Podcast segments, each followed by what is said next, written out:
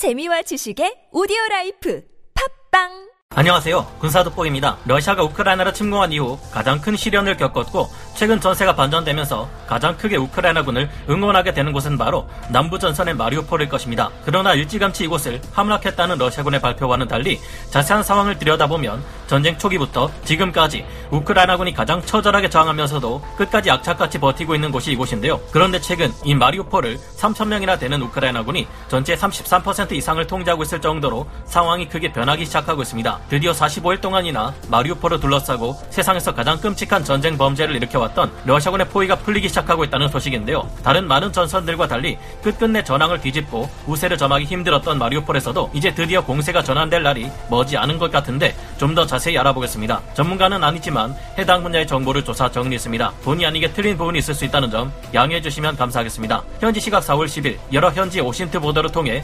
마리우폴에서 드디어 우크라이나군이 러시아군을 상대로 역공세를 가기 시작했으며 이로 인해 러시아군 측에 상당한 손실이 발생했다고 알려졌습니다. 한때 러시아가 함락시켰다는 보도가 나왔었던 마리우폴에서의 전과에 기에 더욱 통쾌한데요. 하지만 이제까지 마리우폴에서 우크라이나군이 러시아군에 피해를 입힌 것은 처음 있는 일이 아닙니다. 우크라이나군 총참모부와 아조프 연대가 밝힌 바에 따르면 지난 45일간 이 지역에서 우크라이나군은 러시아군의 6개 대대 전술단에 해당하는 막대한 장비 손실과 6천여 명의 병력 손실을 입혔고 공세 초기부터 주력으로 활동해왔던 러시아군의 해군 육전대 제810여단은 이하 부대 모두가 전멸해버려 그 모습을 찾아보기 힘들 정도가 된 상태라고 합니다. 미래를 배경으로 한 post apocalypse 재난 영화에서나 보던 처참한 일들이 이곳 마리우폴에서 러시아군의 침공으로 발생해왔던 만큼 이 같은 소식은 더욱 통쾌할 수밖에 없습니다. 주목할 만한 점은 우크라이나 측이나 현지 오신트 보도에서가 아니라 러시아 국방부에서 밝힌 바에 따르면 4월 9일 기준으로 아직도 마리우폴에서 3천명이나 되는 우크라이나군이 전체 도심지의 33% 이상을 통제하고 있다는 것인데요. 그동안 러시아군의 보도는 실제 자신들이 입은 손실은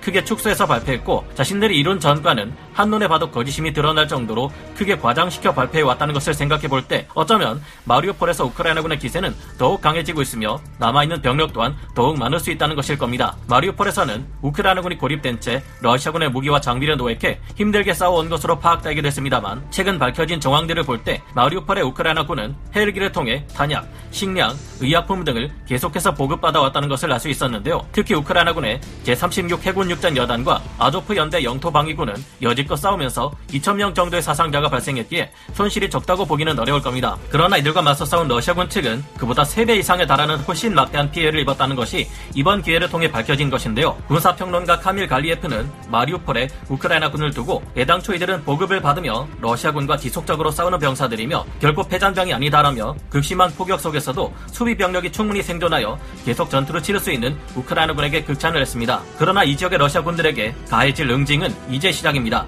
영국 정보당국의 분석에 따르면 러시아는 현재 마리우폴 북쪽에 방어선을 구축했지만 이 방어선이 무너지고 있으며 마리우폴 내의 우크라이나군에 대한 포위도 점점 풀리고 있다는데요. 마리우폴의 북부 쪽으로는 머지않아 동배 돈바스 전투에 앞서 유리한 고지를 점하고 아군 전력을 연결해 더 큰 규모의 방어 전력을 형성하려는 우크라이나군 본대가 접근해 올 것이 예상됩니다. 이에 따라 45일이 넘게 마리우폴을 지옥으로 만들어 온 러시아군들 또한 그에 대한 응징을 받을 시기가 다가오고 있는데요. 우크라이나군은 앞으로 마리우폴 북부를 장악한 러시아군 전력을 포위 섬멸하기 위해 마리우폴에 있는 아군 전력과 힘을 합쳐 공세를 가해 올 것으로 보입니다. 그러나 현재 마리우폴에 우크라이나 또한 최악의 상태에 직면해 있다는 것만은 사실에 가까운 정보인 듯합니다. 더 가디언지의 보도에 따르면 마리우폴에 있는 우크라이나군 36 해병 여단은 여단의 절반이 부상자가 되었고 정말 크게 다치지 않은 이상 모두가 전투에 투입되고 있다는데요. 전투병은 사실상 전멸했고 포병이나 대공포 사수, 무전병, 운전병, 취사병 등의 비전투병과 병사들이 주로 전투를 생하고 있는데 탄약까지 거의 바닥난 상태라고 합니다. 현지 시각으로 4월 11일 36 해병 여단이 버틸 수 있는 최후의 시간이 될 것 같다는 소식도 있었는데요. 그러나 이 메시지가 실제로 36 여단에서